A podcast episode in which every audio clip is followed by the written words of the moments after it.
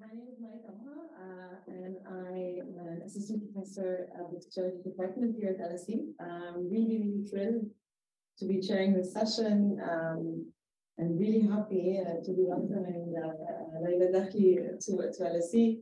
Um, uh, there's, I mean, we have so much here in Farah to, to discuss, but let me kind of like give you a bit of a, the plan of the session.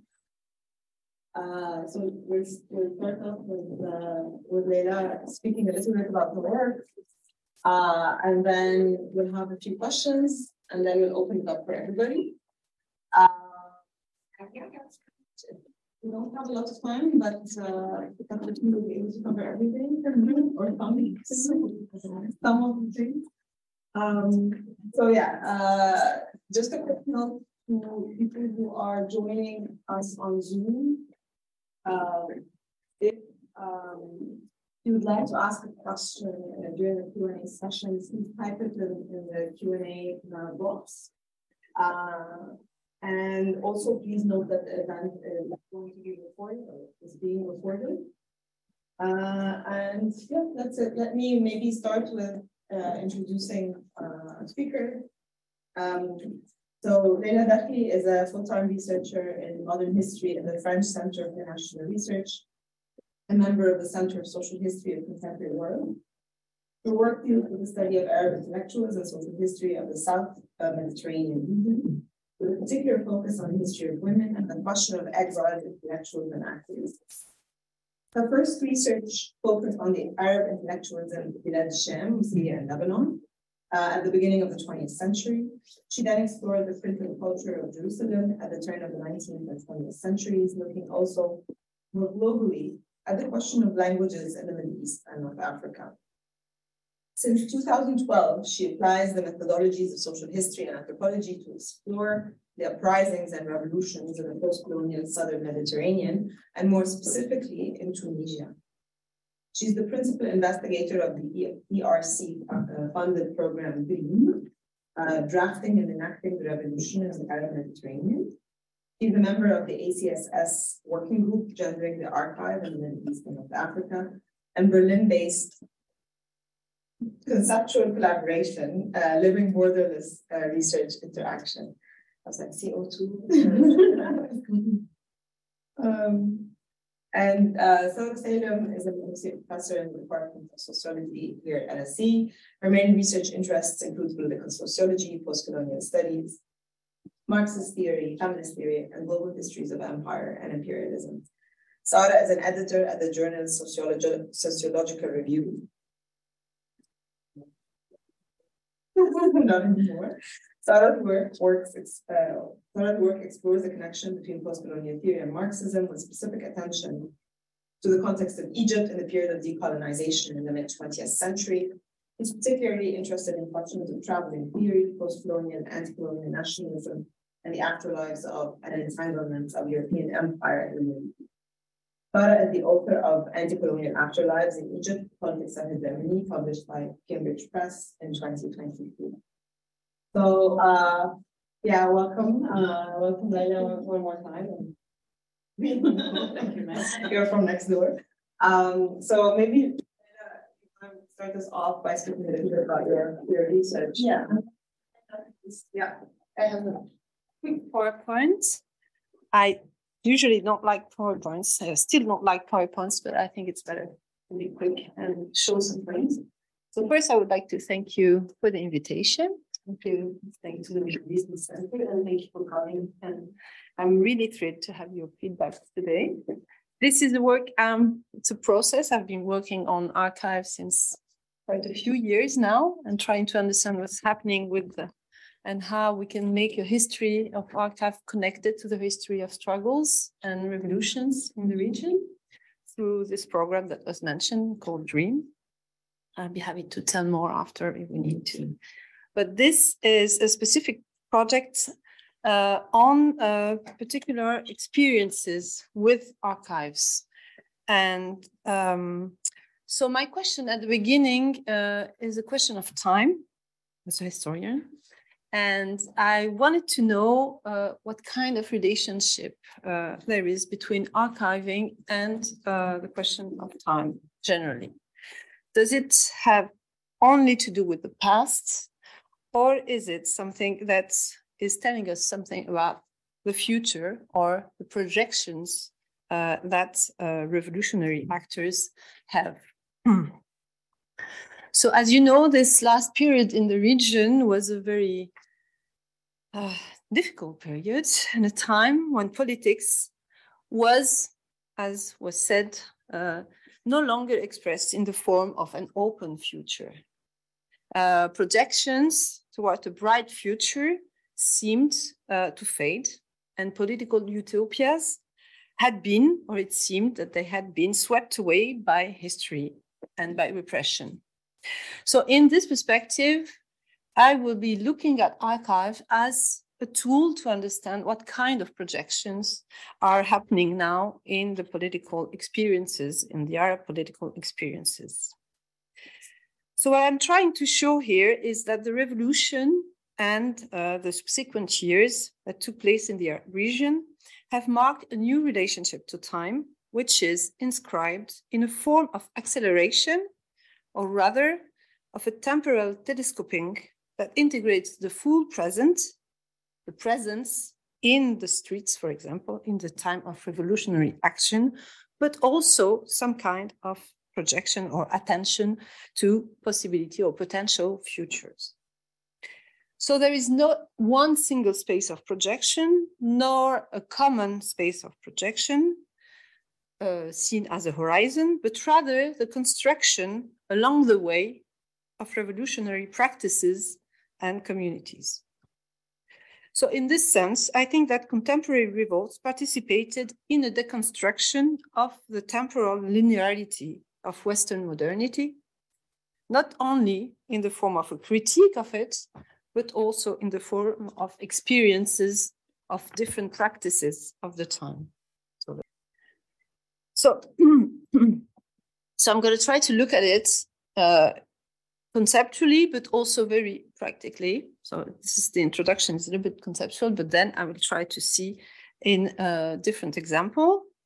So I will look at practices of archives uh, and archiving stories and histories and itineraries of people with their archives, which I call producers. We'll see how we can call them, these people. And so I, be, I will be focusing on three specific archival projects. One is uh, the creative memory. Sorry, I'm like, oh, of the Syria. We can't see that. Sorry, it's my first. Yeah, yeah, can do that, I think. Creative Memory of the Syrian Revolution, thank you, created by Sanaa Yazigi. The second one is uh, an Algerian experience, the Archives of Women's Struggle in Algeria, created by Awel Hawati and Saadia Gacem. And the third one is a little bit different because it wasn't born during the time, specifically during the time of revolutions, let's say, but some years before. Uh, and it's also the, uh, the only one created by a man. It's the, the Archives of the Committee of Families of the Disappeared and Kidnapped in Lebanon, created by uh, Hassan Halwani. So let me just try to look at these three experiments. I don't have so much time, so I'll be quick. The first one, I'm using the first one, the creative memory of the Syrian Revolution, to talk about the first aspect, archiving as a consignment of present and past struggle. The idea that you archive just to have a trace of what is happening or what has happened. So in the project that was created by Sanaa, uh, the space of the archives is conceived as a space of care that initially engaged a vision of the future. She's given a care to the archive is a way of telling the story of what was the dream of the revolution. She actually stated it like this. And uh, the first movement that Sanaa accomplished, uh, creating this archive, is, as she said, find the politics behind the silence, she says. So she creates this space of archive as a dissonant space for archives to actually face what was happening in, in, uh, in Syria at the time. So when she decided to collect the artistic productions of the Syrian revolution, her motivation, as she said, was rooted, rooted sorry, in a desire to find her place in what was happening in Syria. She was at the time in Lebanon, and she decided this was the way she could also act as a revolutionary. While the revolution had to find channels to transmit its messages, one of the most method used, sorry, was to make available the militant artistic works, sorry, that were springing up and abounding on social networks. So the revolutionary movement absorbed Sanaa while she was still in the real, in the present, and she found herself obsessed with the question of memory, with, without knowing how to handle it. She realized that she was in a position to act as a channel. As many others were relaying, translating, re- exporting on the networks or on, in the media, she decided to collect what was seen or circulating in the street and in uh, the networks. Then she was ma- manufacturing herself, her place in the struggle, and uh, finding her place. So the Creative Memory of the Syrian Revolution project joined others to collect a living memory that narrated a revolution in the making. This is what also animated other projects uh, that I won't mention he- here, but we can go back to this. These actions took place according to a different temporality, I S S, than that of the revolutionaries on the ground, who, of course, didn't have time to do this kind of collection. The collectors were situated or situated themselves in a longer time frame. The fight against oblivion was the powerful driving force behind these initiatives. So, in their own words, they rejected, rejected sorry, a culture of erasure that was manufactured and maintained by the regime. So you have in this situation, let's say, face-to-face, the revolutionary actors that act uh, to protect the memory of the revolution, of the ongoing revolution. So these archival projects are meant in this context as a cultural evidence to imagine futures unbound by the oppression of the present. The second example I have is the one of Algeria. Both or all three examples could fit to the different uh, themes I decided to develop today, but I, I will stick to one for each part, let's say. The second way of practicing archive during struggles is to develop a safe space for fragile or precarious memories for today and also for tomorrow. During the Algerian Hirak, a reflection on public space quickly accompanied the marches and the various demonstration, demonstrations, sorry. First of all, it was evident that a common space was being reopened and explored in a country where emergency laws has closed off access to the streets for more than a generation, and where multiple acts of violence had hampered the ability to meet or to trust one another. So the first event of February two thousand nineteen was indeed the creation and maintenance of a public space open to all. This desire for communality was forged in the days and weeks that followed, occurring simultaneously with attempts to think together about the terms of this communality. The initiative, Archives of Women, uh, was an initiative to collect feminist archives, and it was uh, seen as a way of reappropriating the past. The movement drew on a history of feminism, too long buried and caricatured, and remembered traumas and impulses for years past, especially uh, the, the eighties and the nineties.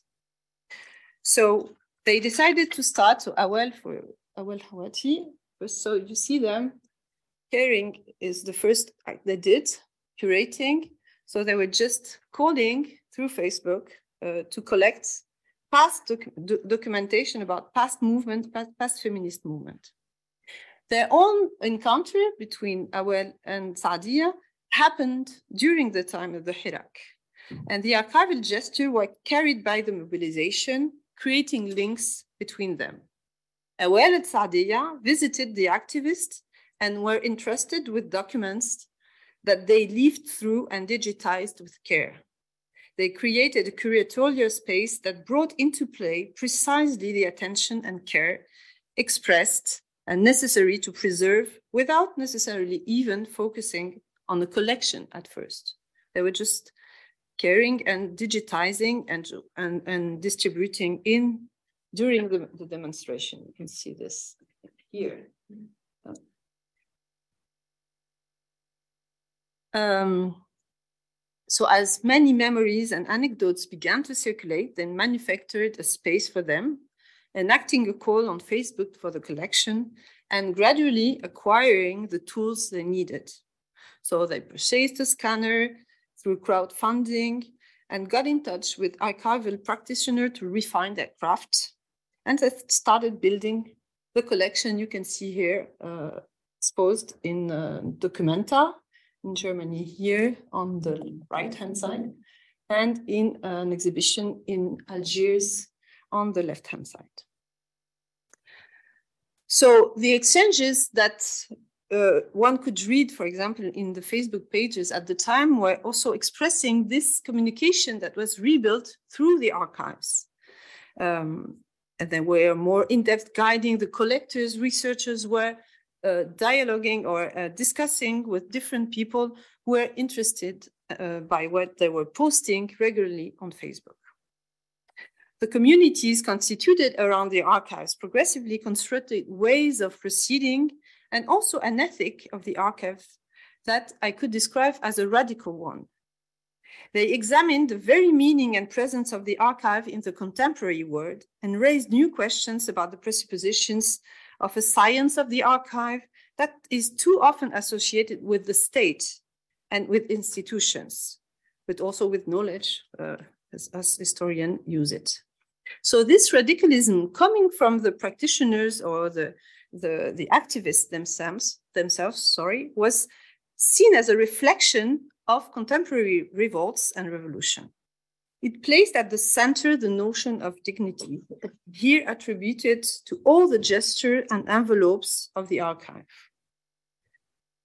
So Awel and Saadia participated in a lot of workshops when they decided to turn their collection into an archives, but they always kept asking questions about what was the best way to put them into in dialogue, in, in, in uh, sorry, in a common dialogue with the struggles that were going on in Algeria. Last. The last example is the one of the Archives of the Disappeared and the Committee of the Disappeared and Kidnapped in Lebanon. It's, a, it's an, another kind of archive, let's say. Um, I would say that uh, this, uh, I take it as an example, sorry, of uh, the way producer uh, of archives do with the archives or live with the archives. Uh, in the example of Uh, Hassan Halwani, you may know uh, his work as an artist. Uh, here is a picture of his uh, movie, beautiful movie called Erased, Ascent of the Invisible. Uh, of course, uh, in his case, there is a very intimate relationship between him and the archives he has in his hand, let's say. He, he inherited uh, from uh, the work of his mother, Uh, who founded the Committee of Families uh, of the uh, Kidnapped and the Disappeared. So he actually develops a very specific way to, not very specific, but very personal way to deal with uh, the archive. Uh, he got, he lived his whole, his whole uh, childhood and then his whole life with the archive growing, let's say, in his house. And he described this as something that was always there, but not really, he didn't like this presence. Oh, he was like, at the end of, the, of his childhood, he was even um, sleeping in a bed, and under the bed, uh, the archive were, was, were just stored under his bed. Um, and so he could feel the presence of these archives in his home uh, for all this time without exactly knowing what was his particular relationship to this. But he could see his mother accumulating documentation. He was also helping her a lot. So he knew the practice of the archives. And she was not telling that she was doing an archive. This was just the tool for the struggle of the committee. She had to, uh, to actually to, to preserve all these documents, to have them, and to be able to fight for the rights uh, of the families. But like from this being with the archive and living with the archives, he developed something very specific, I think, uh, because at some point he decided during uh, the attack, the Israeli attack of two thousand six on Lebanon, because he had to move uh, these archives from the house of his mother to another place, he decided that these archives were not uh, to, to stay in a, in a private place. They had to become something that he calls now archives. Um, and so the whole process of transforming this very familiar accumulation of documentation into something that can be called an archive or archives in the plural, he uh, so he, he did it uh, himself with the help of other people, very progressively try to invent new forms of curating and caring for documentation. But also while doing this, he encountered a lot of help, support, generous help, for, from, for example, from N G Os and so on. But then faced with this NGOization of the question of archives, he also decided that it was not enough to just accumulate, collect, select, and, uh, and create an archive. Uh, but in his position, he thought he had to create narratives coming from the archives and use uh, his own tools also to create his, uh, these narratives. So one is, of course, uh, the way he uh, showed this, the way he actually, this comes from a very moving story. I don't know if I have time to say this, but like he, at one point, uh, one organization in Lebanon organized an, ex an exhibition on the disappeared. And so they made this uh, big, uh, um, what is it? Um, sorry, like the, the words come in German and French, but not English. um, poster. poster, yeah, exactly. Uh, with uh, the photographs of all the disappeared that came from his own or like the family, uh, the committee's archive. But then uh, he wasn't aware of this. And he was just in the street in Hamra in Lebanon, and he saw, like he felt more than he saw, the presence of something. And so he turned to this poster and he saw his own father uh, on the street in, in, in the, on the wall. And so from this shock, which uh, emotional shock, and then he started also drawing because it was a little bit uh, erased, as it said. But apart from the idea of seeing it erased, it also raised a lot of questions. And this is where he started to think about like building an archive as something that has something to tell to the people, but not only uh, about uh, the disappeared, but also about their very, uh, very presence. So he started to do this kind of things, like going back to this Uh, poster with the photographs and giving the informations he had through the archives. Some of them had names then, some of them had like stories and so and so on and so forth. So this is a very radical, as I hope, way to deal with archives also, and very specific. So where am I now with these histories? Um, I think that at the end of this research, I'm not at the end, but like it's, it's a long journey uh, with these people and with these archives. I, I still don't know how to call them. I told you I call them producer because this is how we call them usually. Uh, we call the, the, you can have in, in the field of archives, you have archivists, you have collectors, you have producers. Producers are those who actually organize archives. And this is what they do, but they don't only do that. They also fight with the archives. They also build narratives with the archives. So I still don't know how to how to name them. Maybe this could be one of the discussions we'll have together. Um, what I know is that through the archives, they are trying to write histories or potential histories for and of the future. And this is what I'm trying to deal with now. That is to say, they do not accomplish the classic work of the historian who would come to size the past through documents, but another work that is immediately placed in conversation with possible futures. From a present that would seek to circumscribe a state of memory, erasure, normalization, rewriting in process, they build open traces, but they also give new narrative.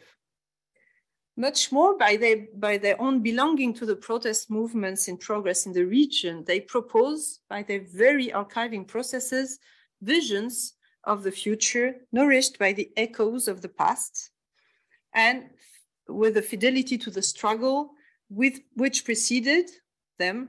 Uh, so they come with archiving, with the gesture of archiving, to tell us about Uh, the time that was taking shape in the different places, for example, during the revolutions.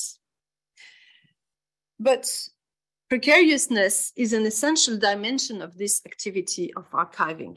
It meets the whole philosophy and anthropology nourished by the feminist thought, which made memory a means to fight. The practice of the archive, collecting, caring, curating, leads, in my opinion, to a feminist standpoint epistemology, even though not declared as such. I hope we will have also the occasion to discuss this. The perspective they built is linked in a more global way to the fights of what we wrongly qualify as fights of minorities and contributes to give it shape. They engage in an economy of time, non-linear and cir- circulatory, as a proposal to undermine the authoritarian capitalist economy. So analysis of these independent archival projects raises the question of temporalities at work in contemporary struggles. They bring into play a relationship to time that breaks with the so-called modern time that was embodied in the state and in its institutions, sorry. So they take a critical look at the accelerated time of neoliberal globalization.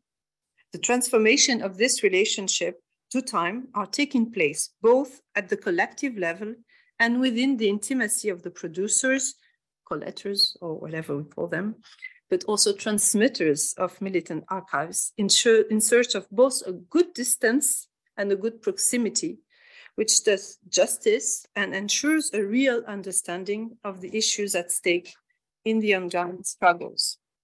Thank you. I hope it isn't too long. Thank you so much, Leyla. This was uh, really incredible. And um, me and Sara read the piece in detail, and because it raised so many questions, we have uh, composite questions. So I hope I hope uh, uh, we're able to address some of them. Um, so I guess the first question we were thinking about is um, short history. Uh, so why is it the case that people experiencing revolutions um, as it's happening are thinking about historical practices, archiving, looking at history, revolutionary citation? Like I'm thinking, you mentioned, you mentioned in the piece, um, and, and you showed also the picture of uh, of women during the Hirak, uh, showing posters uh, of the nineteen nineties. Uh, and so what does it mean to think about that revolutionary citation? And why do we tend to do that? Like, why do we think, why do we think revolutionary moments are moments to think about history, but also other things as well? Uh, and I'm thinking, you know, you mentioned in your paper, um, you were kind of thinking through the Benjaminian, like what the Benjaminians thought a little bit. Uh, so is it about that, you know, that angel of history, like turning to the back, but also moving forward? Um, and I was also thinking about uh, the work of Kristin Ross uh, on the Paris Commune, uh, when she speaks about survey, uh, life beyond life. Uh, it was a kind of a continuation of the struggle uh, by other means. Uh, and this is like the story of like citing and speaking from the present to the past. Uh, we see a lot, and like, what is that about? And maybe Sara want to pick up on that. Yeah. Yes. The composite question. The composite question. um, yeah, thank you so much, Leyla. This was such an amazing paper, and it made me think of a million questions, but I narrowed it down just a few. Um, But I think I was really struck by the phrase that you also use now, where you said, you know, the revolutions was a time when politics was no long, longer expressed. It came at a time when politics was no longer expressed as an open future. And I was really interested in this idea that the revolution kind of disrupted this time of uncertain time, where almost, I read it as almost a resistance to thinking about future or even the past, and the present becomes this very overwhelming um, state, and how the revolution, but also archiving, becomes a technique of disrupting some of those separations. Um, and you have this amazing line where you talk about the linear arrow of time. Um, and I wonder if you could talk more about this idea of archiving as a practice of collapsing time, because I think, like Mai was saying, there is this important thing about the past and, you know, moments of past uh, revolution or moments of past struggle, but also of the future, where the future suddenly becomes something imaginable or something that's being created in the present. And I was thinking also the feminist work around a rehearsal for the future that is happening even in, in the present. And so I wondered if you could talk more about that. And also you, you speak about the different temporalities of revolution. So there's revolutionary time, but there's also archiving time, but they're kind of happening at the same the same frame. And so does that, is there a way we can also think of archiving time as part of revolutionary time, but a very different um, way of engaging in revolution that again blurs these very straightforward ideas of what time is or what time feels like? And yeah, whether also states of like hope or optimism, promise, Um, open that up in a way that revolutions open those, even very brief, and I think it's very painful when those moments close up again. But how the archiving is that a way of also engaging it? Oh,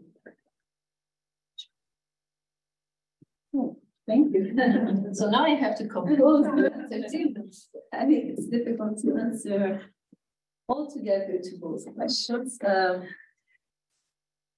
One is about that. Uh, I see two things in your question. First, uh, about history and the use of the past in the revolts themselves, or in the movements, in them revolt. Uh, one is one brings a big question about like what is history, like in, in the minds of the people. What is is it? Because you feel that you're living a historic moment, or in, in this sense, you bring back history, uh, like to, I don't know, gather some kind of historical moment, um, or is it um, that, um, like, you are like somehow acting as if there was this linear continuation of history, and then Uh, putting ourselves, themselves as actors, revolutionary actors, as the futures, the future of this past history. So we are the continuation.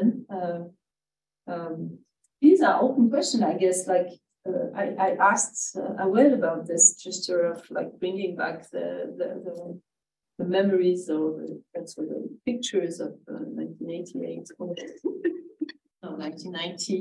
There was a demonstration into the Hirak, and she said, um, she said she didn't, she didn't know. I mean, she, she doesn't know now why she did it, uh, but she wanted to start a discussion, and this is what happened. It started a discussion. So going back to what was happening at the time. So I think it's feeding somehow uh, the the very brief and very sudden moments of revolutionary moments with some kind of an opening of time, like being it the past, discussing about what happened in the past, or uh, bringing this to a common future. So it's like It's also related to the fact that there is a lot of silence uh, in between um, these moments of uprisings, and silence between generations, and like uh, no, not a lot of circulation of just stories. Uh, so I then. So then maybe uh, I can combine. No, because I have to, you know, you're right. Also, um, yeah, and this is why I think it's, in my opinion, like looking at this, uh, the use of archiving, but also the use of history uh, more generally uh, in, in, in the context of uh, revolutions, um, tells us a lot about uh, the way we are trying to um, to give a sense uh, to our relation to time, like, and, and not being trapped um, in something that also could be like the repetition of the same things again and again. So bringing back and bringing back memory is also a way to say, okay, this happened, uh, this has happened, and even if we relate to this, we know what happened. We know what happened also after. I mean, there, it's a reminder of uh, of the connections uh, between cycles, let's say, of struggles, but also uh, kind of uh, it has some kind of magical use in, in terms of I see it like this. But also, some people talk about the, this uh, archival work as something that has a connection to magic, uh, because uh, um, also because it's it's playing in a way uh, uh, uh, uh, this um, this very um, this use of icons, this use, uh, this use of like words, also the way you can repeat new words, uh, old words, and make them new again. I mean, this kind of things. It's also I like the the idea of rehearsing. It has to do because we are in a process of rehearsing again and again. So yes, um, I didn't. I don't think I used the word hope uh, um, because it's um, yeah, a bit difficult to, to to to use. I mean, in the time of protest, it's really there, but I would I wouldn't I can't see it very much in the in the in the work of archiving.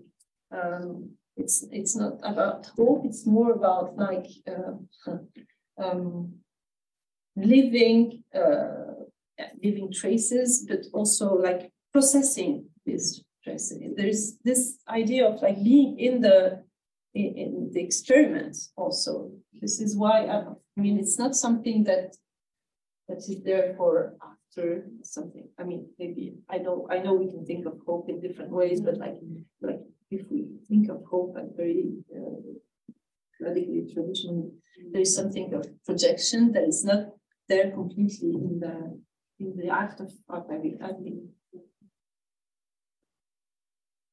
Uh, well, I mean, we also had like we talked. I mean, you kind of touched yeah. on this a little bit on on temporalities, and I don't know if you want to say anything more on that mm-hmm. uh, on temporalities before. Um, but but basically. I mean, you spoke today, but also in the piece about disrupting the kind of the linear temporality of Western modernity, basically. Mm-hmm. Uh, and that's something about those archives does that. And you, the way you described in the piece, in the paper, uh, this kind of linear temporality of Western modernity is with its, um, uh, what did you call it, um, arrogant universalist claims. Mm-hmm. And I was thinking, I mean, there's, I mean, we have so, so many questions about like revolutionary temporality, and it's something that linear temporality, but but perhaps maybe uh, can I ask something about that claim of arrogant universalist uh, uh, claims? Because obviously, yes, uh, but also revolutions and revolutionary temporalities are also maybe ways for us to Um, think about universals uh, and not necessarily in the arrogant linear way. So the, the typical um, kind of tension between having the French Revolution as like the the model of revolution versus thinking about the Haitian revolution, mm. uh, a slave revolt basically as, as, the, as the model, which potentially could produce other you know, universal. So I was wondering if you have any thoughts around this. Um, yeah. Well, my critique is not towards universalism, say, but like it comes from something that is very paradoxical for me, because like having is very much about being arrogant. you know, it's if there is something that we actually uh, like, like, uh, like there's something that Europeans or the North claims to have is archive, mm-hmm. and so in the like looking at these uh, experiences with archives, like why are they archiving? Like from the beginning, it's really a question for me. Like this is crazy. Like why? Like do you do you have time for this while you know being in the streets and fighting? And do you have time for? Or is it worth it? Do we need this now? I mean, we can create other forms of like. Also, feminism have been like um, interrogating these practices of. Um, of archiving and you know, and so I wanted to dig into that to find why it was important. Then I I, it, I saw it's something really important um, when I discovered that this was also a way to to I mean, we should have another word in many ways, but like a way to create a, another uh, kind of archives that actually brings a plurality of, of visions, narratives, universes mm-hmm. uh, that uh, we can relate to. Mm-hmm. Uh, not only because they are not state archive, not the, whole, the, the only point. It's also because they have been, like all these producers, go through processes of finding ways to uh, establish differently. Uh, these arguments and there. It's also like, when when I dis- discussed with them and so on. It's it's always about traps, you know. Okay, I've been trying this. And this doesn't work because it looks like something else, or it brings back this problem and this other problem. So I tried this one. So I tried. So I mean, this is really. It's like also when you're in the street and you're trying to find a way to face repression or to. So, and you don't exactly know what you are doing, but you are creating this space that is your common space. And I think this is how I see the process of archiving in this book.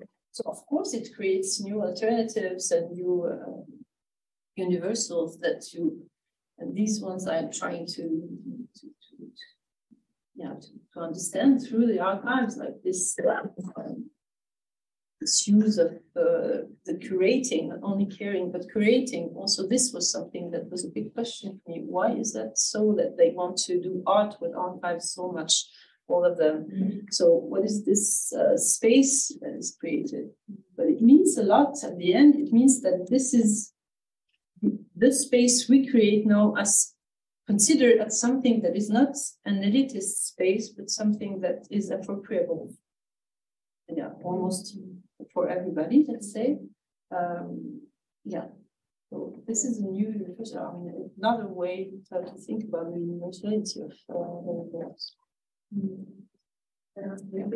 Yeah, maybe we could run up the next question, um, which I think we were also really interested in this, uh, the, the points you make about feminist archiving, especially around the fragility of struggle and the fragility mm-hmm. of archives. Not necessarily as a negative thing, but also like maybe a more um, honest reflection of, of archives. And on the other hand, the tension you also mentioned now of also the political urgency or need to collect things because of how quickly counter-revolution happened. Thinking about Egypt, for instance, it was very quick that even videos suddenly are disappearing, and the, the narrative is being rewritten very strongly. And so there's clearly is an urgency also behind the impulse to, to archive, for instance, or collect, versus, I guess, you know, the how feminists have written about should we, how to interrogate also those impulses towards collection, towards um, curating, the choices that we make. Um, and I was thinking here also about archiving in the present, which is very different than archiving a past where maybe nostalgia is a very active sometimes for, for, for some, some of us in thinking about anti-colonial pasts, whereas archiving the present is a very different um, type of archiving. But I was wondering what you were talking about, this if, if it's the tension between being critical of this, of archiving and the impulse to archive even within and quite radical archives, but also on the other hand, that's the urgency to, to document and to, to, to narrate. And whether also the idea of care then becomes crucial, or, or the way you focus on collective care, and that an archiving process comes out of that rather than mm-hmm. it's reading, but that we do have to think about these things while archiving. Certain things are unavoidable. Uh, yeah, just, just, like, just to add to this, like the question of care comes up a lot, and, and uh, in the workshop in Beirut, uh, uh, I went, spoken about the archivists and, and librarians as kind of socially reproducing the academy, um, which kind of brings in this whole kind of literature and so activism on social reproduction. Uh, But you don't draw too much on that, but you mentioned care a lot. So um, yeah. yeah, so maybe also like accent a bit. Yeah. I think uh, one of the way to um, I'm not sure, I, I know there is a there is a tension, but I think it's it's already there, and like most of my interlocutors have these tensions in mind from the beginning. And so they tend to find one solution is to really uh, think uh, about who who they're who they're doing this for. Um, so it's like that. It's as if they're taking the stage to another place uh, to try and say, so okay, we are doing this collection. We are in this emergency. And this is somehow problematic, but like we we we bring it back to the into the struggle, so so that it is appropriated in the moment. So this is about doing it in the present, uh, and it changes somehow this position of being the collector. It's also the position of the emergency. Both are a little bit uh, transformed by this, because the emergency Uh, integrates the past in its own emergency. So like you have to deal with uh, the time of the present with the echoes of the past through the archives. So I think it brings some kind of a complexity that is, uh, yeah, it's, it's a little bit of uh, disrupting this time of the emergency. And in the same time, the act of collecting um, is also uh, redistributed in the moment. Uh, so I think this is, it's not the case for everybody, because like Rizal Hassan, he is keeping uh, the archives until now. Like this is very proceeding very slowly in the process. So, so he has this very uh, clear statement about being slow. Uh, so it could be also a, an answer. Uh, I don't know. So retaining, you know, really. Um, and I don't remember uh, the care. Yeah, the care. Yeah, I know. It's it's um, it's the same answer, because like, it's not the same, but like it's never it's a never-ending process, because they know they are also reproducing. They know so much that they are reproducing, because they they all have been participating in so many workshops and learning a lot with all specialists and so on. And when I was talking to them, they were all of them brought this question along without having. I didn't have to question about that, uh, because this is where also their own capacity to think, their own practice comes from. Uh, so they. Are in the in the same time they know that they have to follow some rules, mm-hmm. uh, but they question the rules and they reappropriate them. So it's for the three of them, it's different, I would say. Uh, but like, especially uh, in Algeria, Awel and, and Saadia Gacem, they took this radical uh, decision to be um, practical, mm-hmm. you know, to be like with the material and like to, um, this is what is guiding what they're doing.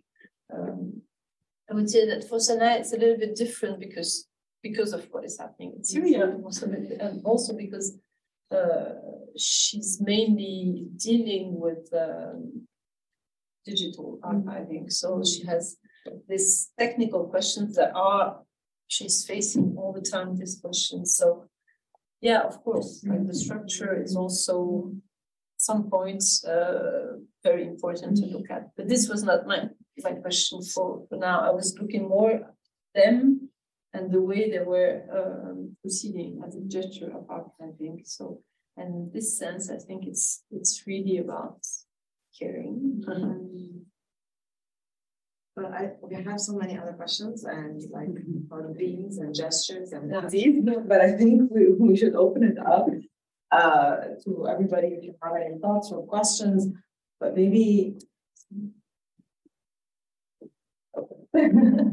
um, so can I ask you if you're going to ask a question, just introduce yourself uh, and yeah, a question or comment. Ask a question. Well, if you have any questions, st- start formulating them because we have a we have a couple of more questions. Um, I guess maybe let's let's talk about dreams a little bit. Um, Because it's, I mean, you mentioned dreams briefly with the Yassin Hassal's quote, but also dreams evoke so much else. Uh, the quote, uh, I think I, I might, I can, I can bring it out for everybody here, I think. But there was something when I was reading this quote that's really sad, you know, uh, that because, you know, we say, you know, and motivation, like, you know, you don't pay money to read, yeah. right? Like, you know, so if you can read, you know, you can have people who are pretty about this in your presentation. Um, so, verse, like, so the quote is, I mean, the, the, the quote from Yassin Hassal, who's like a Syrian writer and intellectual based in Berlin, uh, was about the dream that Syria become kind of like a normal society. You know, this is the dream for it to become a normal society. Um, versus the dreams during the revolutionary moment. Uh, and of course, this has a lot to do with time, particularly and all that, and the future, and collective dreaming and collective awakening. Uh, so I was wondering if you have any thoughts or reflections on, on the question of dreams. Yeah. Because I, it could be read like this, uh, but it's also what I like about it is that it's very intimate and, and simple dreams. Um, and it's not only about having a normal society, it's really having your own life. It's not about society if you read it. I mean, it's really about life, you know, being a human, having a life. It's really that. And I think it gives another dimension. And this is more generally, I would say, in the research I'm doing actively on the, on the revolt, something that comes very often. What are you dreaming of? And, and for me, the keyword is karama. What is karama? What is dignity? In this sense, it's not like, you know, horizon of revolution and free, you know, society. So it's really about life, what makes sense as a life. Uh, uh, so, and yes, I think these practices of archiving are also about that. Uh, They're not bringing, um, they're making it uh, also, I was going to say affordable, mm-hmm. to, yeah, to, to, to, I mean, to access uh, not only what is happening now, but also the dreams of past revolts. and to see how simple also they were, like how simply expressed they were, and how, you know, it's it's all about, yeah, I think it's one of the, also the feminist dimension of these revolts.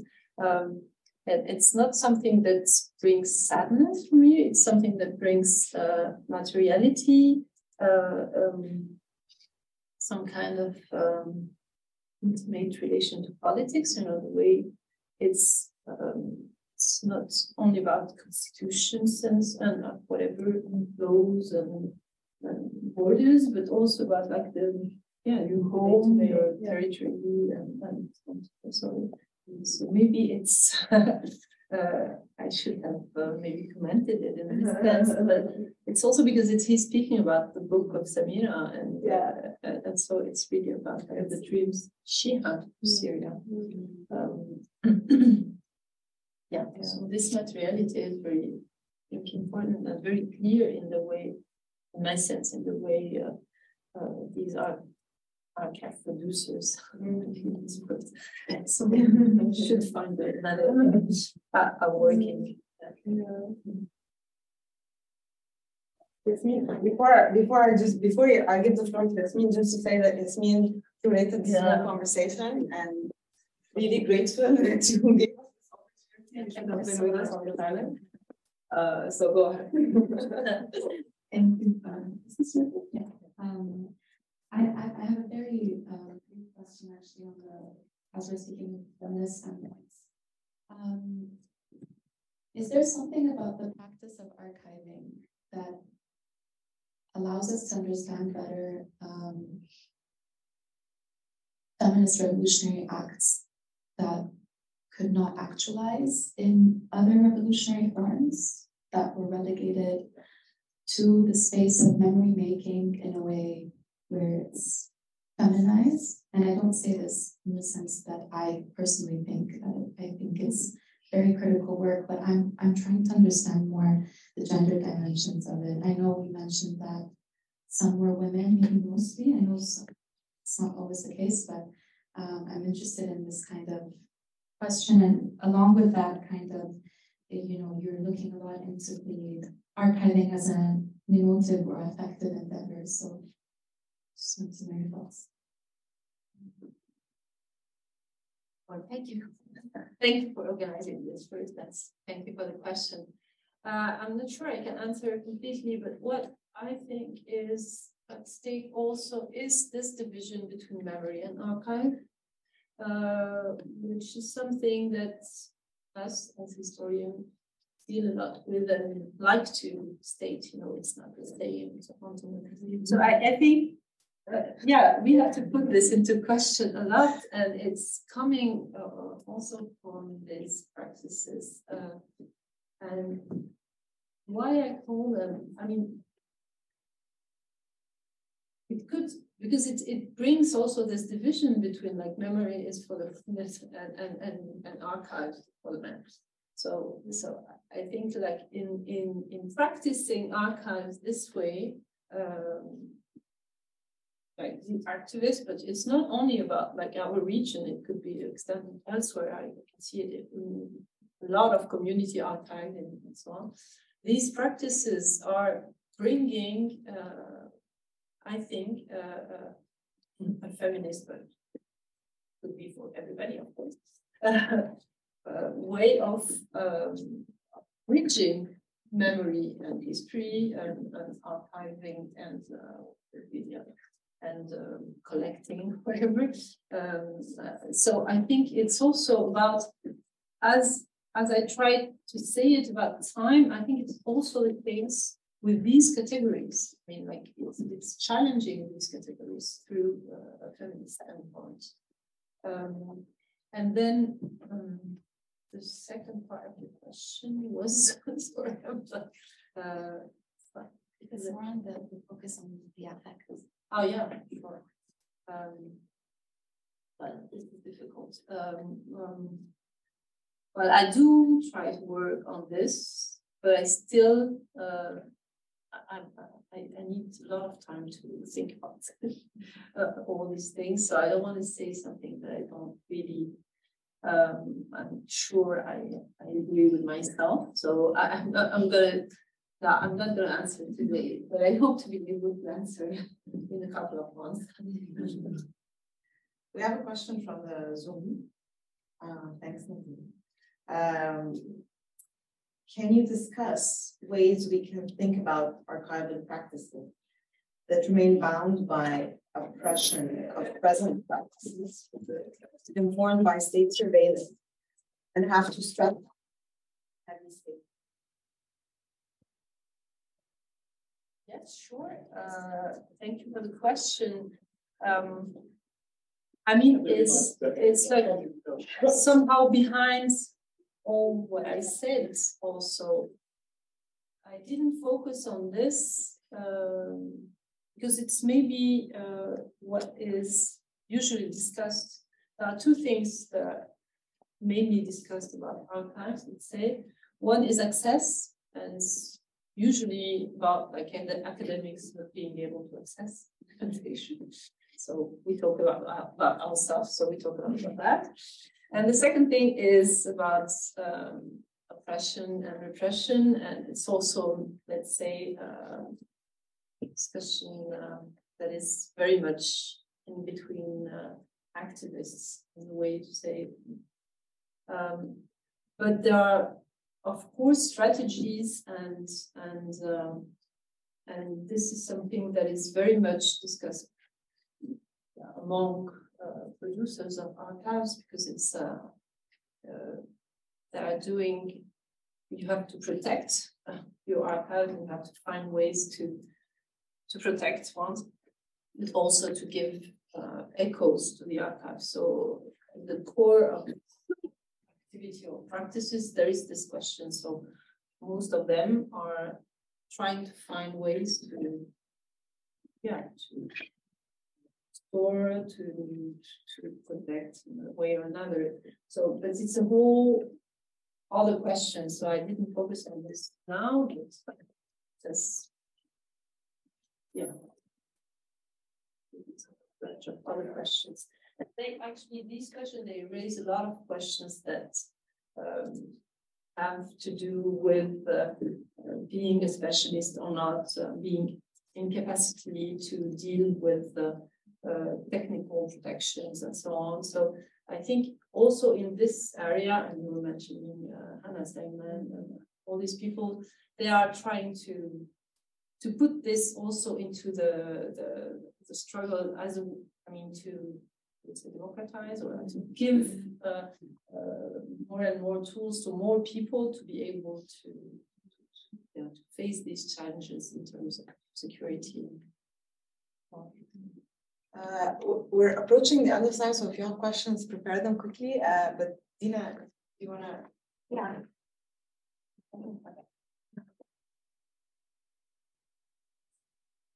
Um, so, if I'm not mistaken, some of your other work deals with archives of the post-colonial kind of revolution. And I was just wondering if you could reflect a little bit on the different kinds of archives that come out of these two moments in terms of maybe technology, but also who's doing it, but what we consider is relevant for the archive of the revolutionary moment. I just see the microphone came on. I think I got that. Sorry. So what happened before the revolutionary moments? So it's comparing the nineteen fifties basically to now, and yeah, like the stories that come out of these different moments to prepare the archives. In your experience, what you see in these two? I'm sorry. uh, that's a big question. Um, and it's big also because it's like the whole, uh, yeah, the whole region. So you have different kind. I actually wrote a, a chapter about that, like, but it was mainly about the question of um, what's the role of the state. Uh, Yeah, uh, concerning archiving in the region. So you have in different cases in different countries. So it's difficult to answer very quickly to this question.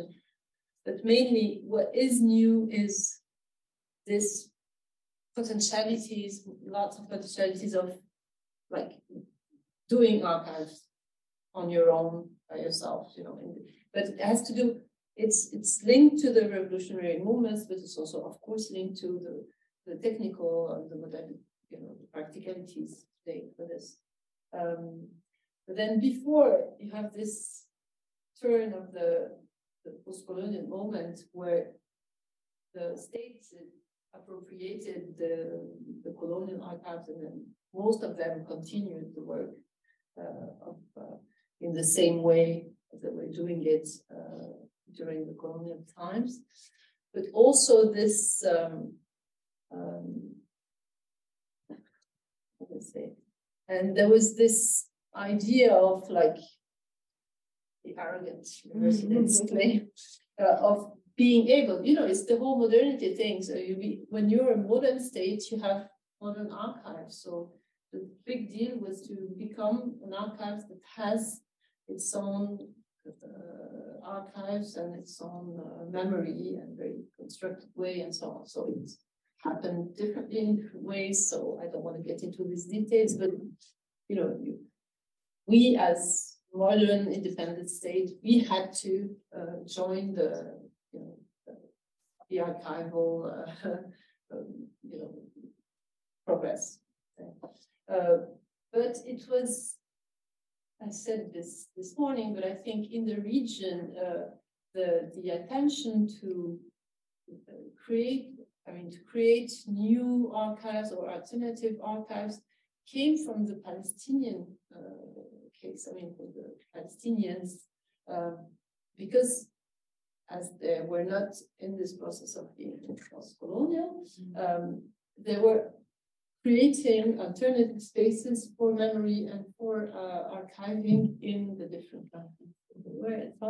So I think these models, uh, or these became models for what we see now also as alternative uh, archiving in the region, for sure. Mm-hmm. um, yeah, if I want to draw yeah. very quickly history, um, it, it didn't come from the critique of the modern state, mostly from practices that came uh, from the Palestinian history, as it is also with the struggle.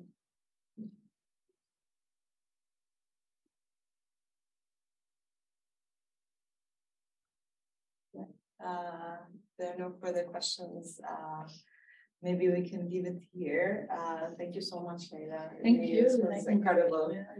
Uh, we, I mean, still have so many other questions, but so hopefully this will be a running conversation. Yeah, I hope so. Um, hopefully, maybe maybe Alessio and Luis bring Leyla one more time. Uh, uh, staying here. Uh, so, so thank you so much, and thanks to to Alessio and Luis and to Nadine and Yasmin um, yeah. for organizing and uh, and for Sarah. And Sanaa. And Salma. And Sari Halma. uh, and thank you all for, for, for attending. That's, uh,